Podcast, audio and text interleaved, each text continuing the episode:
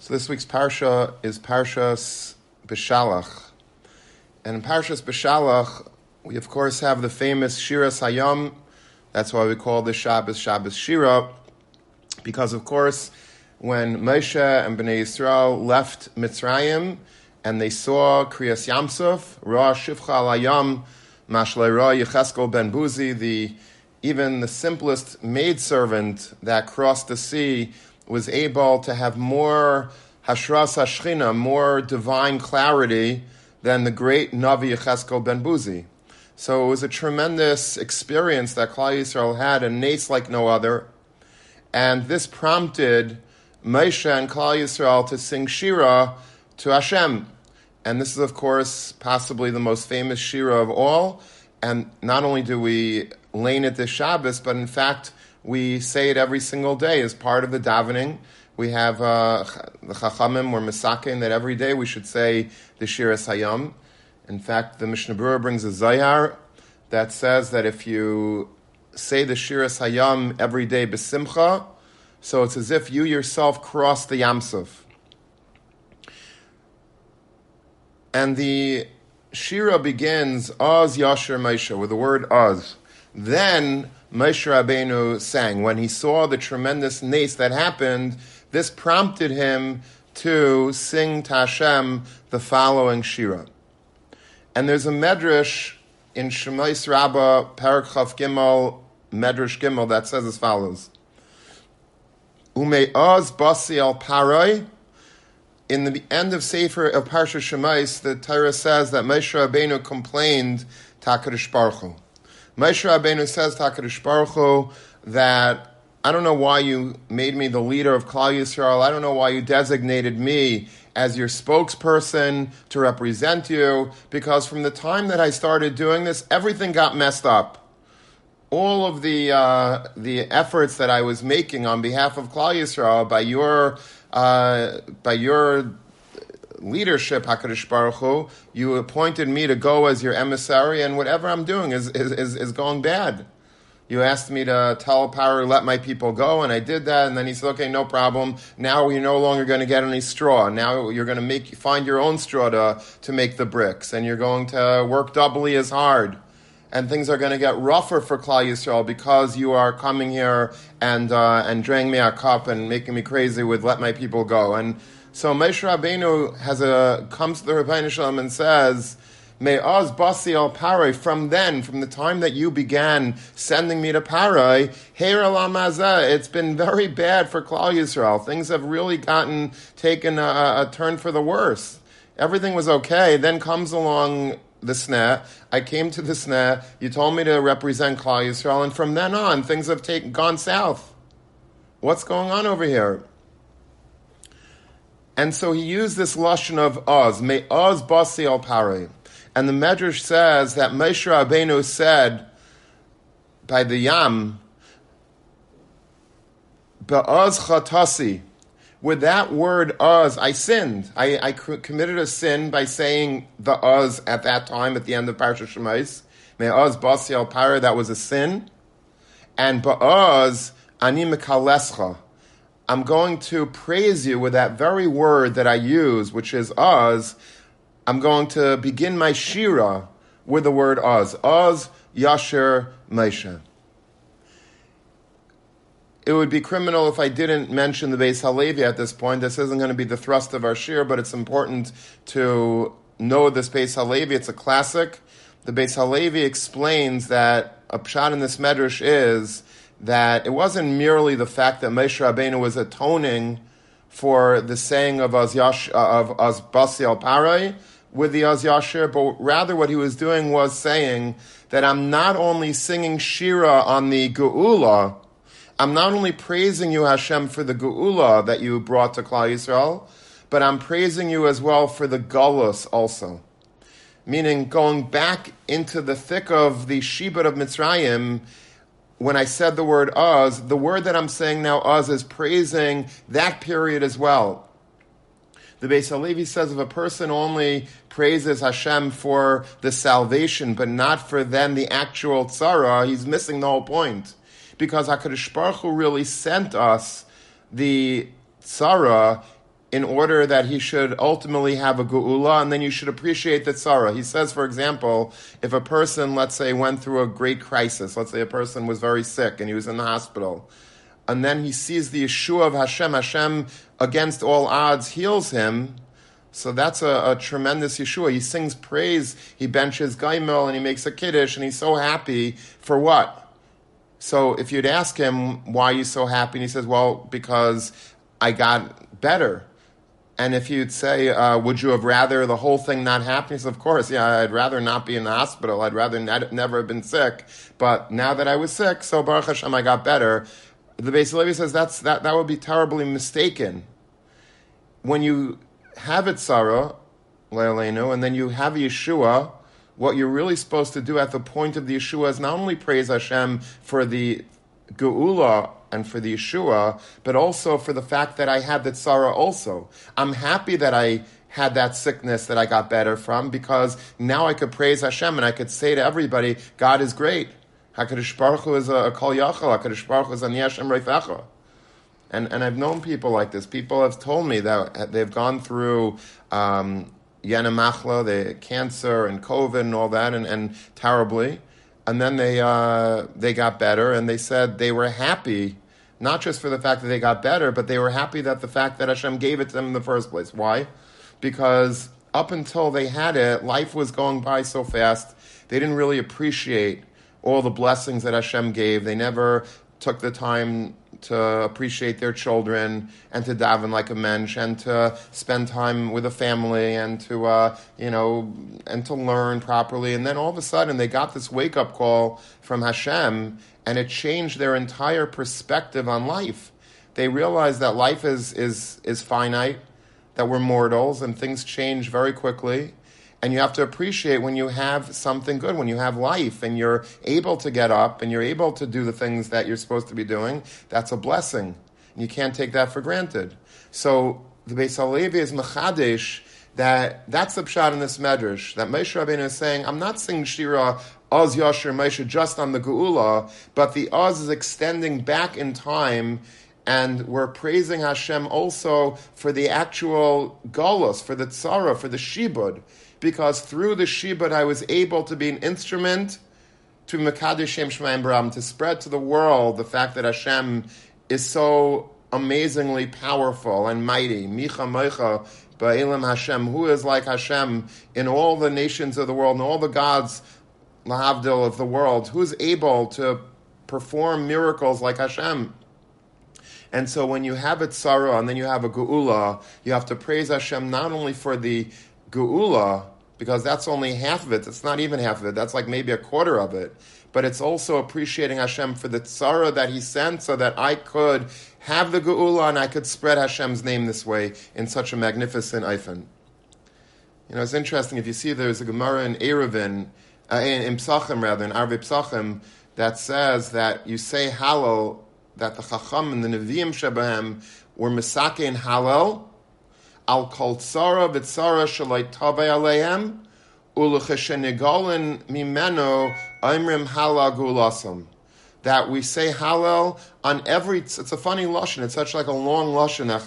That Nevi'im were misaking to say Hallel on every tzara that should not befall Klal Yisrael. And when we are redeemed from that sorrow, we should say Hal on the Gula. Why is Chazal saying such a long thing? Just say we're misakin Hal on a Gula from a tzara. What does it mean? I'll call tzara I'll, I'll call tsar b'tzara shalei tava aleim. So I wanted to say, based on the Beis Halevi, that the pshat is that you're saying Hallel, that the takana of the Hallel was not just on the geula. It was al called tsara v'tzara also. You're saying Hallel at the end also for the tsara that you went through. That Nevi'im were misaking the Hallel called tsara v'tzara shalei tava aleim uluchashal and galmem I'm But it's the whole thing that you're saying Hallel, not just on the geula but also on the tzara. I'll call tzara b'tzara shleitav aleim as well.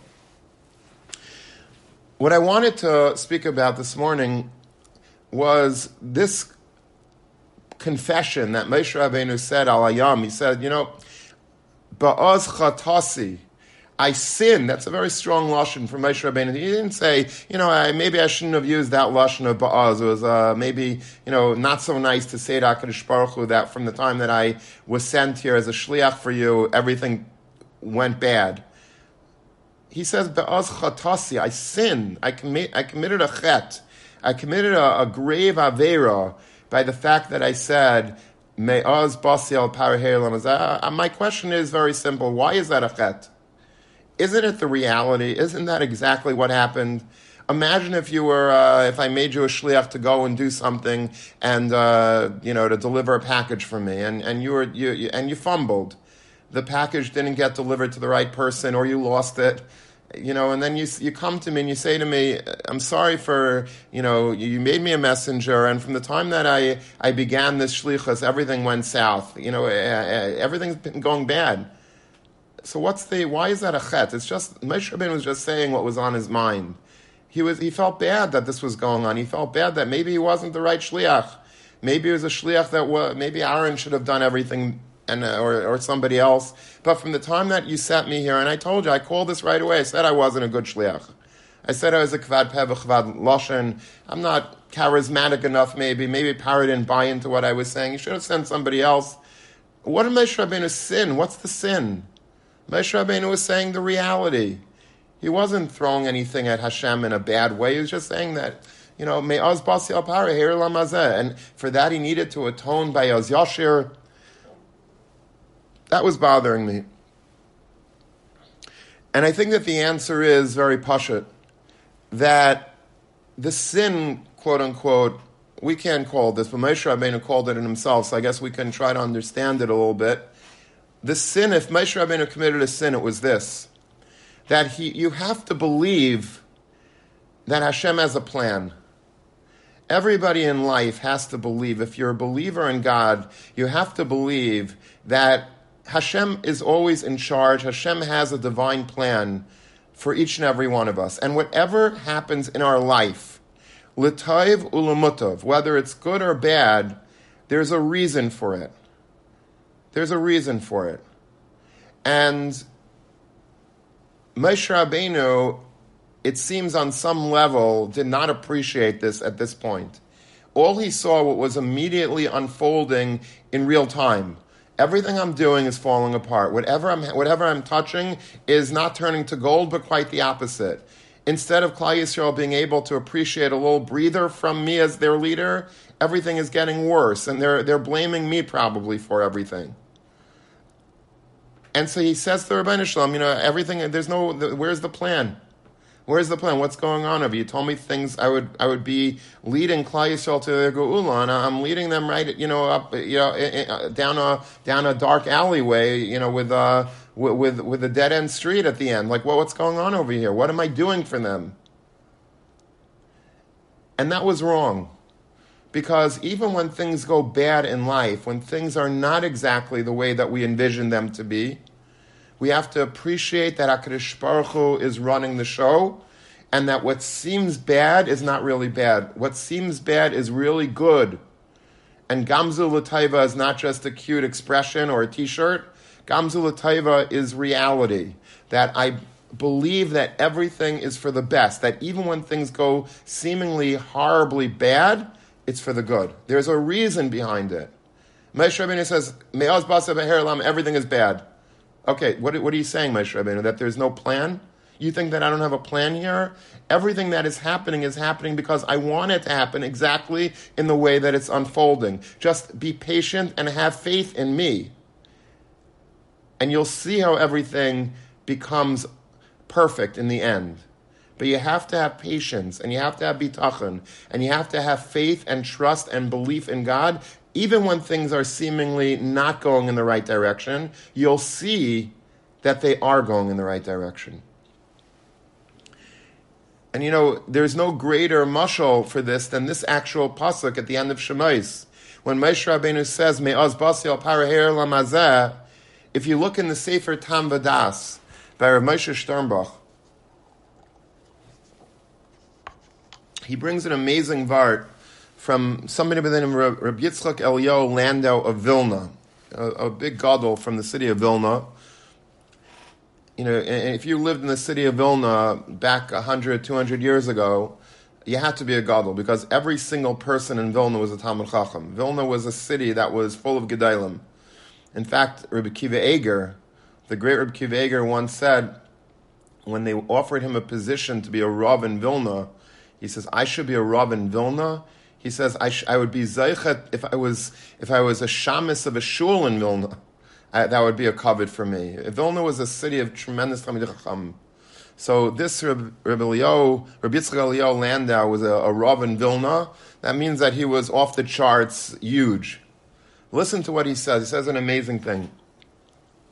He says that when Klal Yisrael was in Mitzrayim, so what happened was Hashem sent Moshe Rabbeinu to be the emissary. And then everything goes bad. He goes to Paro, and Paro gets frustrated and, and very annoyed at Moshe Rabbeinu, and he starts uh, piling on the shibud much harder. He turns up the fire under Klal Yisrael's feet and begins to really, really make things difficult. And he says, "What's going on?" He asks the same question as Moshe Rabbeinu, Rav Landau. He says, "What's going on over here? What, what, what's happening?" So listen to his brilliance. Says like this: "Mashal ma'adavar daime." He brings a mashal. He says, "Once upon a time, there was a, a yid that was incarcerated in jail."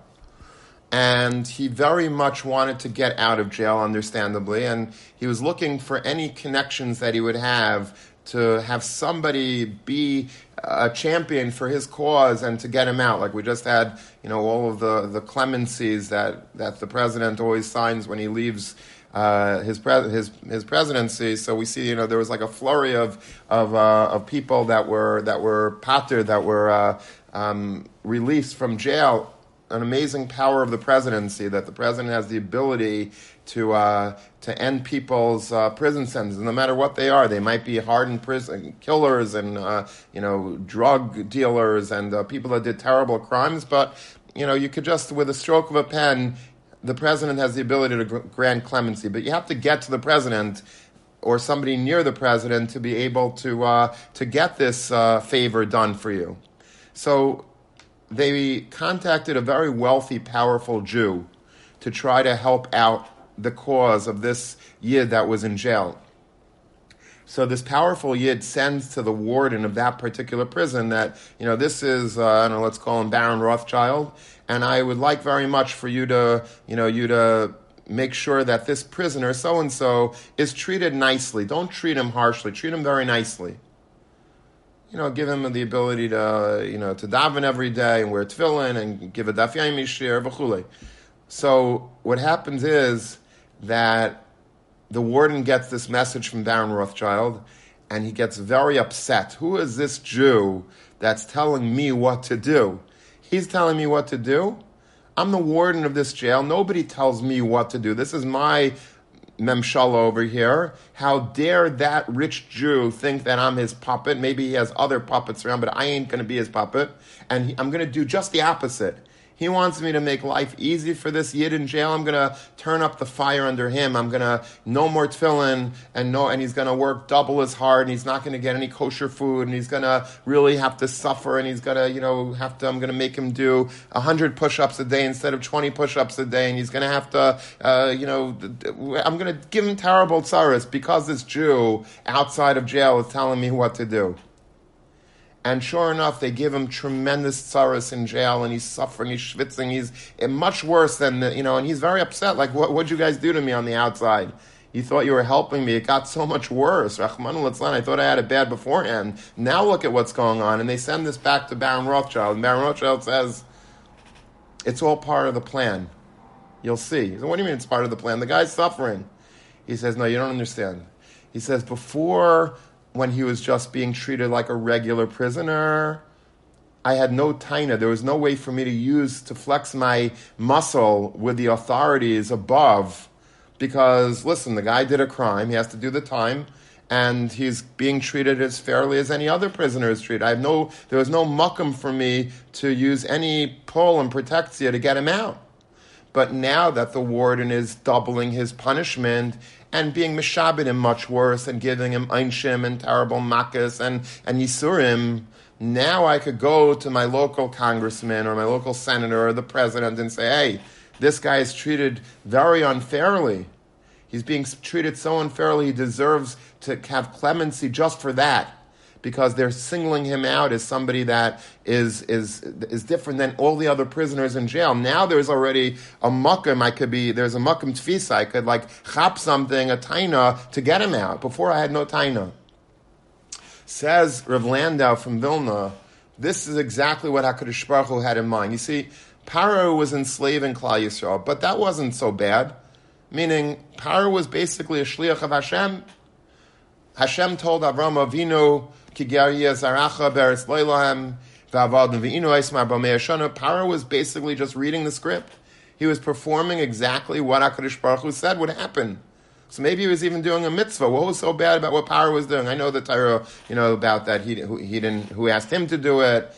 He didn't have to be the one to do it. Now that he was the one, he deserves to be punished, or maybe because uh, other terutzim that are given. But that's basically he was basically doing God's bidding in a sense, right? That's what he was doing. Hashem wanted us to be enslaved, and guess what? Paro enslaved us. He deserves a you know a schar for that almost. So Moshe Rabbeinu was sent to Paro as the emissary of Hashem to get us out. And all of a sudden, what's happening? Paris is really Moshe Rabbeinu. You think you're to use your your pull or your your flattery or your power to get the Jews a reprieve, to get the Jews out? No, no, no, no, no. I'm going to show you who's boss. Me Hashem, who is God? Who are you? I'm not listening to anybody and that's I'm not going to give them straw anymore. They're going to schwitz and have to find their own straw, and I'm going to double the. They're not only going to work eight hour shifts, they're going to work sixteen hour shifts, twenty four hour shifts. I'm going to really make it difficult for them because of you. Ah, says Hashem. Now that Para is really going above and beyond what I what I assigned him to do. Now he's not just doing the normal shiba that was supposed to happen to Klal Yisrael, but he was really doing avodas parach, and he was making them terribly suffer more than anyone had ever envisioned. Now there's a mukim to punish Paro, and now there's a way for me to get them out of the shiba based on this taina that you're doing too much, you're being too from when you're being mishabed Klal Yisrael. You shouldn't be doing it that bad. You Shouldn't be treating them that way. And now I could get them out. So do you understand what's going on over here? May us basiel parai. Moshe Rabbeinu say, hey, what's going on, Hashem? Since I started coming, now things are getting worse for Klal Yisrael. Well, guess what? That's the plan. The plan was I would send you as my emissary, get Paro really hot under the collar, really upset at who are you, who is God, and now I'm really going to show you his boss as soon as Paro showed us who's boss, as soon as it got bad and worse and beyond worse, now HaKadosh Baruch Hu comes to our rescue. Now HaKadosh Baruch Hu is able to really redeem us and to punish Paro for all that he did. For what? He was doing a mitzvah. No, no, no. He went above and beyond the mitzvah. He went beyond. Why? Because Moshe Rabbeinu went, and from that time on, Paro got upset. Paro gets upset. Paro overdoes the Shibud of Mitzrayim and now there's a makim tfisa. Now we can chop a way to get Klal Yisrael out of Egypt.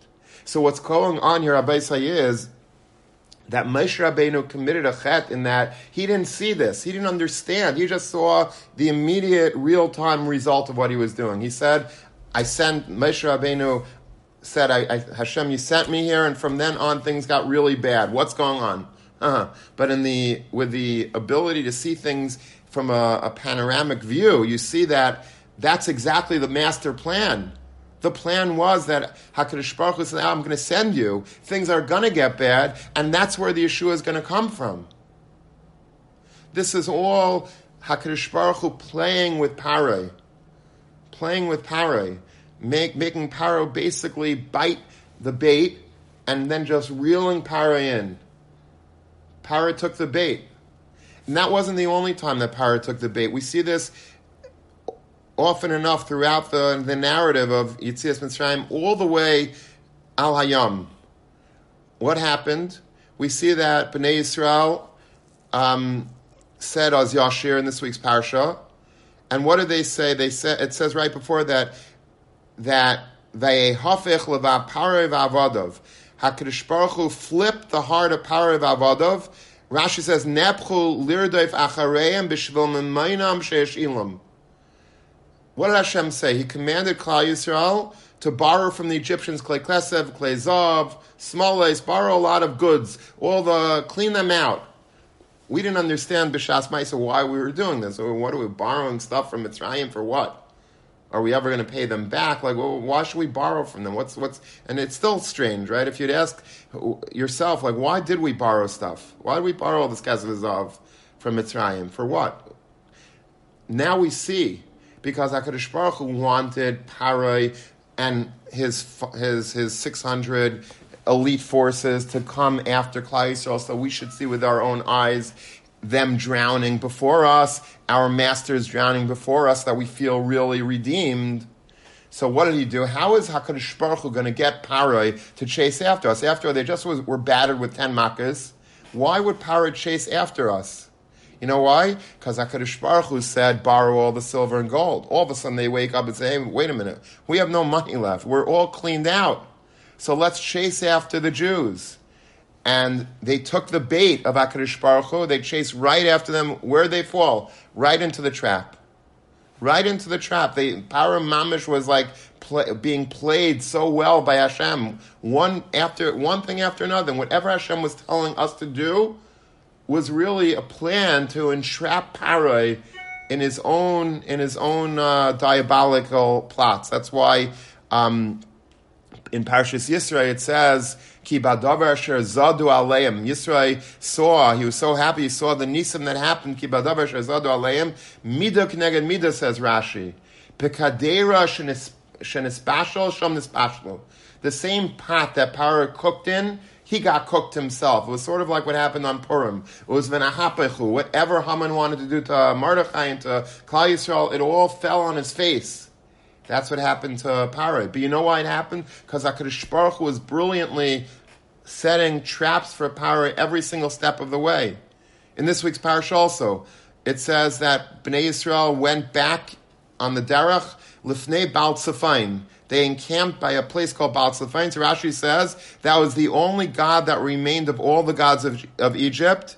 Why did that happen? To fool the Egyptians. To say, ah, we have that Avodah Zara of, of Baal Tzafain, that's where they're trapped, they're stuck there, and that God is going to help us. They ran out, they didn't get that their gods are nothing by now, but it was all traps that were being laid for them in order to, so that they should meet their ultimate comeuppance. Moshe Rabbeinu was standing at the foot of the Yam Suf after all the chain of events. He was able to now see broadly the entire perspective of Hakadosh Baruch Hu, from the beginning of the Shibud all the way till the end by the the the Kriyas Yam Suf, which really marked the culmination of our Geula in total.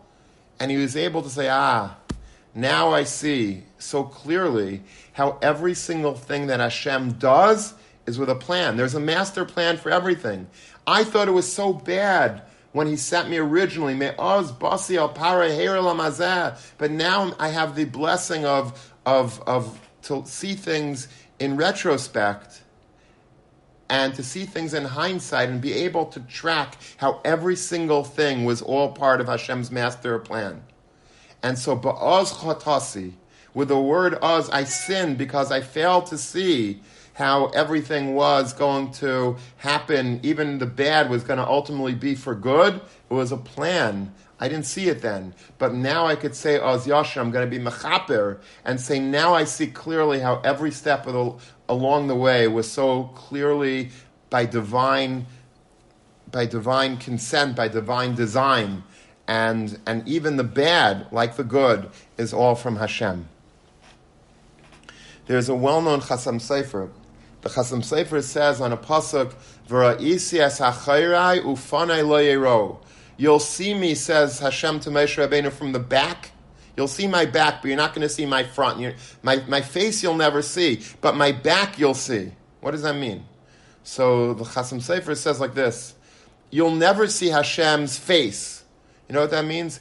When you see somebody's face, that means seeing them in real time. Right now, I'm seeing your faces on Zoom. I'm seeing your face. That's, that's right now. I'm not able to look at Hashem in the current moment and ever really understand what He's doing. Because sometimes things are really difficult in life, And I don't understand what Hashem's cheshbon is. In fact, don't we always say that? God, what are you doing? Do you hate me? How many times? God hates me. I've heard this so many times. God hates me.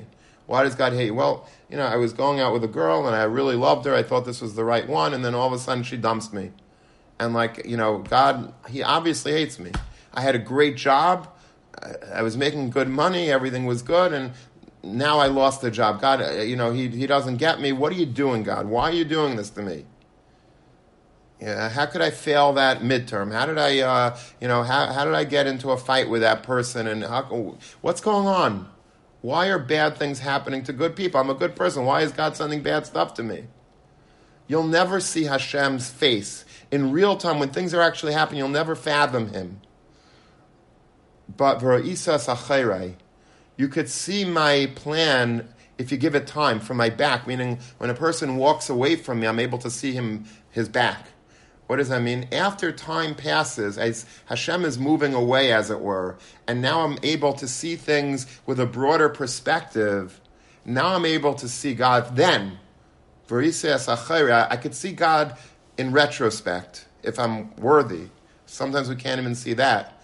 But many times, like that same guy that said, I don't know how God do that. You know, I, I really like this girl so much, and now the shidduch is off, and now what am I going to do? How am I going? I can't breathe. I can't live with that. I, I always tell the guy, just give it time. I know it's hard to fathom right now, but if you give it time and you're patient, you'll see. You'll meet a girl, and then you'll look back and you'll say, "Thank God that that did not work out," because it would have been a disaster. The kallah that I have now is a million times better than that girl, and this girl had. I, now I see that that girl had this problem and that problem, and I wasn't seeing straight. Hashem help me. But at the time, you can't see that. You don't see that. Or uh, if you say it, a lot of times it's just lip service. Like, okay, thank Baruch Hashem, it happened. I know that it, but you don't really feel it. But in retrospect, when things turn your way again, now you're able to look back and say, wow, it's amazing. Thank you so much. There's a great vart, a great story. Rav Pinkus brings in one of his books, one of his farim, during the uh, Holocaust, so the Nazis were rounding up people in cities. It wasn't yet at the point of the concentration camps, but it was still before that. And, and so the Nazis would very often bring Jews in and interrogate them, maybe keep them uh, in prisons for a very long time. So they chopped a Jewish girl and they imprisoned her and they were interrogating her, and it was very not good. You don't want to be anyone, nobody wants to be imprisoned by the Nazis, but definitely not a Jewish girl, for obvious reasons. So her brother heard about this, that she was taken to Nazi headquarters and being interrogated. So he runs there and he loves his sister. He wants very badly to save her at all costs. He was willing to give up his own life for her. So he gets into the into the Nazi headquarters and he makes his way up to the officer that's in charge of the of the prisoners in this uh, in this complex, and he says, "What do you want from me, Jew?" So this brother of this girl says, "You imprisoned my sister. You took her into custody." And I want her released right now because you could take me instead, but she did nothing wrong. Why are you taking her? Take me. So the Nazi laughs at him in like a vicious way as only Nazis could. And he says, when there's hair growing on the palm of your hand, that's when I will let your sister out of this jail. But not before that. When there's hair growing on the palm of your hand, that's when I'll let your sister out. So this Jewish young man in front of this Nazi opens up the palm of his hand and guess what was in, in the palm of his hand? There was a bush of hair growing out of the palm of his hand. And the Nazi got so freaked out by seeing this that he says, Get this guy and his sister out of my jail. I don't want these demonic Jews in my prison. Get them out. I don't know what's up with them, but I want them out. And their lives were spared and uh, they were able to survive the Holocaust what was the story here? What happened? What happened here? How did this? Was it just Tam a miracle that you know all of a sudden hair grew out of the palm of his hand? So Rav Pinkus says, you know what happened?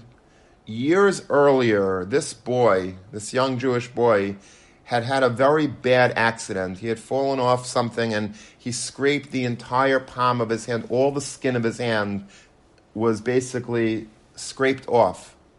Terrible.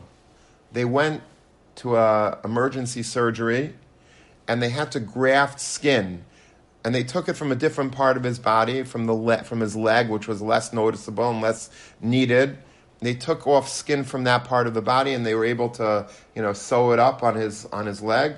There was a scar by his leg, but they were able to take that skin that had hair on it and and and transfer it to the transplant it onto the palm of his hand.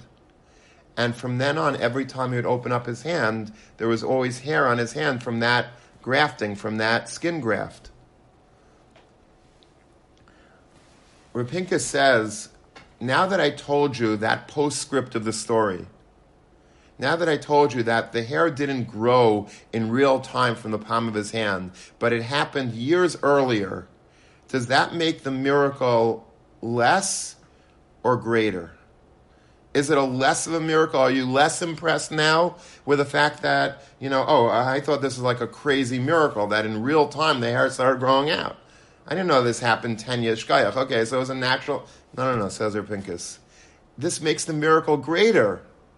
Because what it means is that Hashem 10 years earlier, being omnipotent, being so merciful, understanding many years later what would happen, that he would be in, in, in running into this Nazi headquarters, wanting so valiantly to save his sister at, at personal cost, and then needing to face this mean Nazi officer that said that when there's hair growing out of the palm of your hand, that's i I'm going to have to figure out a way to make hair grow out of the. So ten years earlier, Hakadosh Baruch Hu did this. Now tell me, in the ten year span between the fact when this accident happened and the story happened with his sister, what was going through this guy's mind, this poor boy's mind? woe is me, Hashem hates me, look at me, nobody, everyone else is able to say Shalom Aleichem and shake hands like a, like a mensch. Every time I shake somebody's hand, they stare at my hand and what, what was, what's furry about your hand? Like, why, am, why am I touching fur when I'm, when I'm shaking your hand? Why do I have to go through this accident? Why can't I just be normal? Well, that accident actually ended up saving this guy's life. HaKadosh Baruch Hu already calculated this Meirashis Achris. He already had in mind from the beginning, he knew the end of the story. And that's what we have to learn. Me'az Basel that's you're only seeing one one pixel on the screen of what's happening. Don't complain to Hashem. Don't be chayte takadish baruch that everything is messed up. You're seeing things in real time. You don't you can't judge in real time. You need the scope of history to be able to see in truth what HaKadosh Baruch Hu is doing but there is a divine plan. I read a, a, a similar type of story um, more recently that there was, it's an amazing story. There was a guy that was listening to a shiur in the car. There was a guy listening to a shiur in a car. And he was driving on a road, okay? He was driving on a highway listening to a tape of a shiur in the car. In the old days, they had tapes um, like my father, Olav Shalom, just as an aside, he used to love Rabbi Frand's Shiurim. He would order all these. Today we have none. If anyone wants them, they're they're all yours. There's basically we have like hundreds of box sets of shiurim that my father used to order, but they were all the regular old-fashioned cassette tapes, and nobody really listens to that. But my father had them, and then all the cars stopped making you know tapes. They they they started going into CDs and now you can't even get a car with a CD player. Now everything is uh, MP3, whatever. But so my father, who could afford a new car, Baruch Hashem, he could have, but he kept his old jalopy car for like years. He had like a 12 year old car. Every yeshiva bacher, you know, myself included, gets to lease a brand, you know, not everyone, but, you know, many get to lease a brand new, whatever it was. And my father could have easily done that also. Why did he keep his old car? Because his old car had a uh, had a tape deck in it that he could play Rabbi Frand tapes and other shiurim. I, I, I, told once Rabbi Frand this story, and I said, you know, my father basically kept this jalopy until the day he died because of your shiurim. I said the only way to be Magdir in my father's car, it was a mobile tape recorder. That's all it was. It was a moving tape recorder because there's no other reason to drive it. The the the whole car was like singing to the ground. It had like some messed up hydraulic system that like the car was like low to the ground. It was the air conditioner didn't work, but Baruch Hashem, there were tapes And anyway. Okay, that's a complete total aside. But this guy was listening to a tape in a car, and he was driving through like a dark um, highway road and he was falling asleep in the car. It was like late at night, and he was falling asleep in the car. All of a sudden, there was a, a, a horn that was honking. Meep, meep. And he woke up, and he realized that he was like about to go off the cliff on the side of the road. And that horn saved him. That horn saved him and he woke up and he, you know, he came to and he, you know, he, whatever, he woke himself up a little bit, he had a coffee, and, uh, and he was good to go. So the, the strange thing was that he didn't know who honked him. There was no cars around, no trucks around him, but, you know, there was a honk. Very strange. So what he did was he listened, he just whatever, he played the tape over again. And just at that time in the shiur that was given 20 years earlier, let's say, there was a window open in that shiur, and there was a truck or a car that was passing by and honking at that moment in shiur. And that was the honk that he had heard was that at that moment that the shiur was playing, there was a honk of a horn, and that woke him up. What does that mean? It means that 20 years earlier, when that rabbi was giving a shiur, and there was a window that was open in the shiur room, and there was a crazy honking horn. Why did that horn honk? Probably at the time everybody was annoyed. You know, I can't hear the shiur. Why is there a guy honking outside? 20 years later, it was understood why HaKadosh Baruch Hu made that car honk because he knew that this guy would be driving on a road and he need to be woken up, otherwise he would die. So HaKadosh Baruch Hu made Hamagid Mereshis Achris, HaKadosh Baruch Hu knows the past and he knows what's going to happen in the future. So with his greatness, HaKadosh Baruch Hu made a horn, knowing that at that exact moment, this guy would be listening to a shiur and get woken by that horn. Isn't that amazing? It's an amazing story. But that's how everything is in life. Don't ever say, you know, man, life is really bad. I don't know why. Life is never bad it looks currently to be bad, and I know that maybe I'm oversimplifying, and I, I, know that everything is not as it's not just you know horns and this and that. Sometimes a lot worse, and people are, that are listening to this shiur, whether it's the people on the Zoom or people around the world that'll be listening after. I know that people are going through a very hard time in life. But part of emuna and bitachon is understanding that Hakadosh Baruch Hu has a master plan, and we don't understand it. Ufane lo We're not going to understand what the master plan is in real time. Right now, we don't get it. I know that. But if we're privileged, as time passes, we'll be able to see in retrospect. Thank God that that happened to me whether it was a sickness, whether it was a girl that uh, said no to you, whether it was a job that you lost, whether it was, because generally speaking, there's a reason, not generally, there's always a reason for it, and very often you'll yourself, with a passage of time, will be able to see how everything was for the good.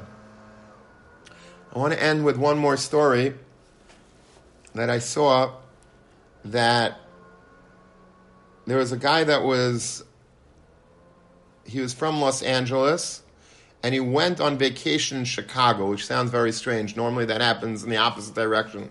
But um, he was from Los Angeles, he had family in Chicago, so he was in O'Hare Airport, which is the major hub.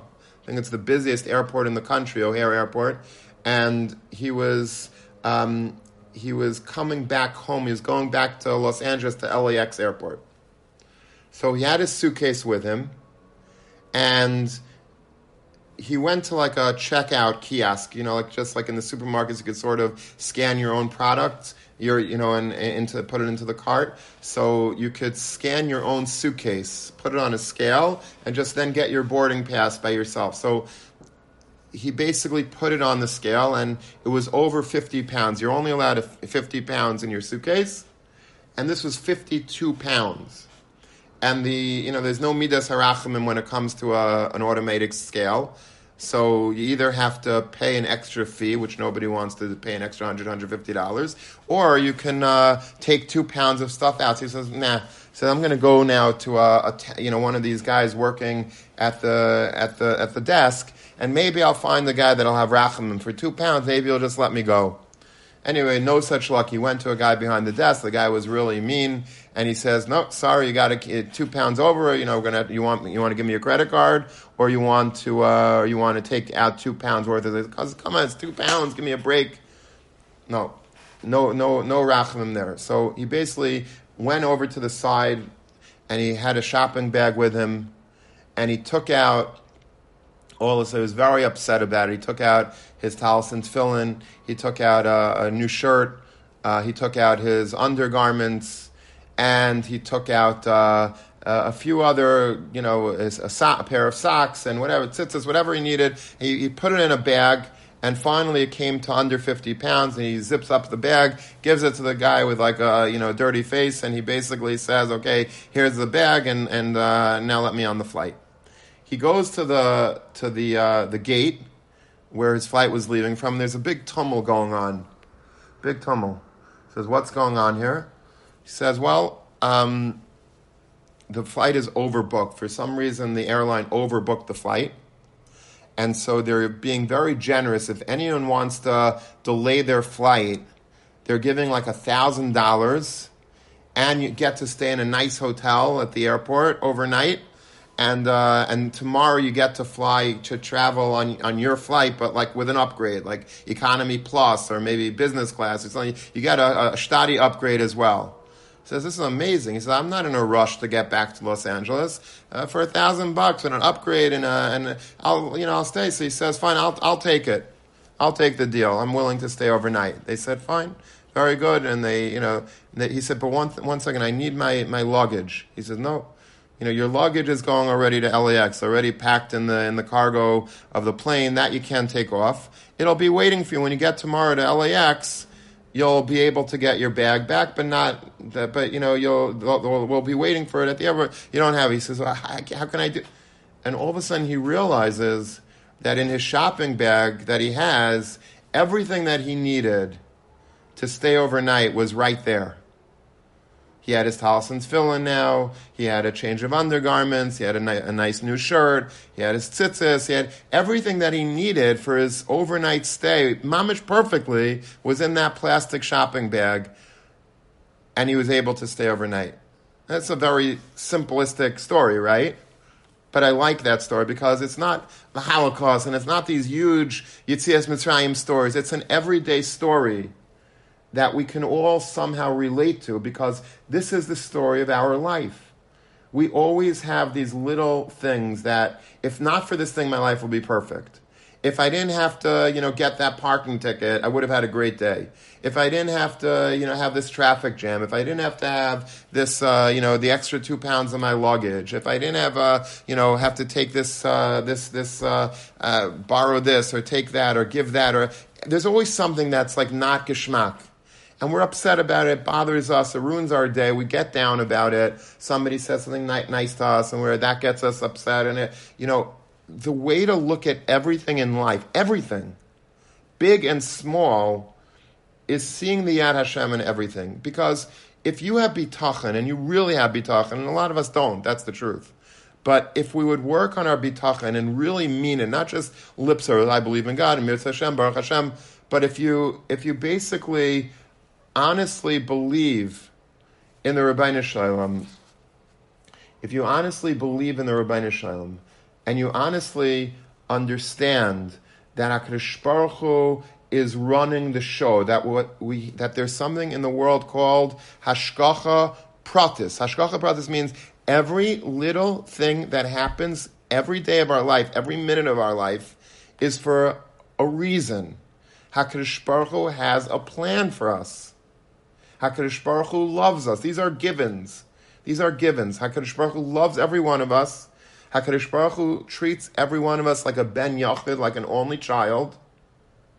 HaKadosh Baruch Hu is the Kol Yachol. These are all the givens. You know, if you ever take geometry, you know, you have to take, you have to give all of the givens, right, one after another, in order to explain, you know, why two triangles are, uh, are, uh, you know, whatever, are the same, whatever you, I forgot the words already. But, um, so you have to you have to prove it. You know, A equals A and A equals B equals B. This, this angle equals that angle. And the Mela, you know, therefore if you have all of these givens, then you could prove the proof. HaKadosh Baruch Hu loves us. HaKadosh Baruch Hu is treating us like a ben yachid. HaKadosh Baruch Hu watches and monitors everything that goes on in every single inch of the world at every time. HaKadosh Baruch Hu is a kol yachol. HaKadosh Baruch Hu is haya, hayve He knows everything about the past, the present, and everything in the future. If you believe in all that, then then you have nothing to worry about. You will be the happiest man in the universe. This is what the Chovos HaLevavos tells us. That the secret to happiness in life is not winning the lottery. The secret to happiness in life is not getting an A on your test or being uh, very, very successful in your profession. We know many people that have all of that and they're miserable. The secret to happiness in life is emunah and bitachon. Because if you have emunah and bitachon, then you know that there is nothing bad everything that happens in life is good. It's all good. HaKadosh Baruch Hu, when things are good, that's great. When things are bad, that's good also. Because it just means HaKadosh Baruch Hu is just doing something for my good. He's doing something for my good. And we see this time and time again. We know ourselves how our life sometimes takes unexpected plot twists and, and turns that we weren't we didn't see happening. We didn't see this happening. I thought that I was about to get engaged, didn't happen. I thought I was about to land that externship, that job. I was going to get this summer thing, and it didn't. Then COVID strikes, and everything changed. I thought I was going to be healthy, and now I'm not. I thought that I was going to be able to, um, you know, to, to, to, to, learn today, but then somebody calls me and there's my whole day, and now I can't learn and, and we look and we get every, we get so frustrated. And when that, that ruins our simchas achayim. Don't let it. Don't be chayte with me'az basi al paraher lamazeh. Sing a shira. Oz Yasher Moshe, the shira that we sing this Shabbos. And every day we have this opportunity to sing shira. And like we said at the beginning, the Zohar says if you sing shira every day, you'll be happy. You'll, you'll, you'll, there, if you, if you have Shira in your life, if you sing Az Yashir, it's like you yourself went out of Egypt. You know what that means? Just like the Jews at Yitzias Ekriyas Yamsuf recognized everything that happened in their life was a shir. Like the Beis Levi says, they were singing shira on the tzara. When we sing shira every day in our life, we say Az Yashir Moshe, and we remember this vart that when we sing shira, it's not only on the on the geula, it's on the tzara. It's for the lack of recognition of Me'az Basil Paray was really a bracha, was a blessing in disguise. When we're able to understand that, it's like we went out of Egypt ourselves. We feel the geula every day ourselves. I got up in the morning, I said, Maidan, I'm able to go daven. That's a shira. Sing the shira. Aye, but it's not a perfect day. Eh, it's raining out, and it's this, and it's. I thought this would happen, and that. Ha- no, no, no, no. Hakadosh Baruch Hu has a design. There's a master plan. Believe it. Believe it. And if you believe it and you make your whole life a constant Oz Yasher Moshe, if you're constantly singing Shirat Hashem, not only for the Geulas that you're having, but it also is on all the tsaras that you're having as well, that's the ultimate Geula. That's the Geula that we all need in life because we're able to really feel every day charged that Baruch Hashem, I have a God that's omnipotent, that's on my side. I have everything that I need. What do I need? I have everything in my plastic bag, my talis and tefillin, my clothing, everything that I have, I have. That's how we should feel. We should realize that whatever we need in life, we have. And whatever we don't have, even though our friends might have it and our, our family, there are people around us that seem to be wealthier or cooler, more popular, more successful. That's not, that's what they needed. It's not what we need. We need exactly what's in our bag. HaKadosh Baruch Hu equipped every one of us with our own unique package in life, with our own unique kalim, with our own unique talents and personality and challenges, yes? And all of that is in order to bring about the ultimate geula personally. And when we're able to fathom that and understand that and see this as, as our mission in life, that's where happiness lies. Oz Yasher Maisha. Rabbi say have a beautiful Shabbos Shira and remember every day to try to sing Shira to the Rabbi Shalom, not just on the good things, but even and maybe especially on the bad things. Have a wonderful, wonderful Shabbos.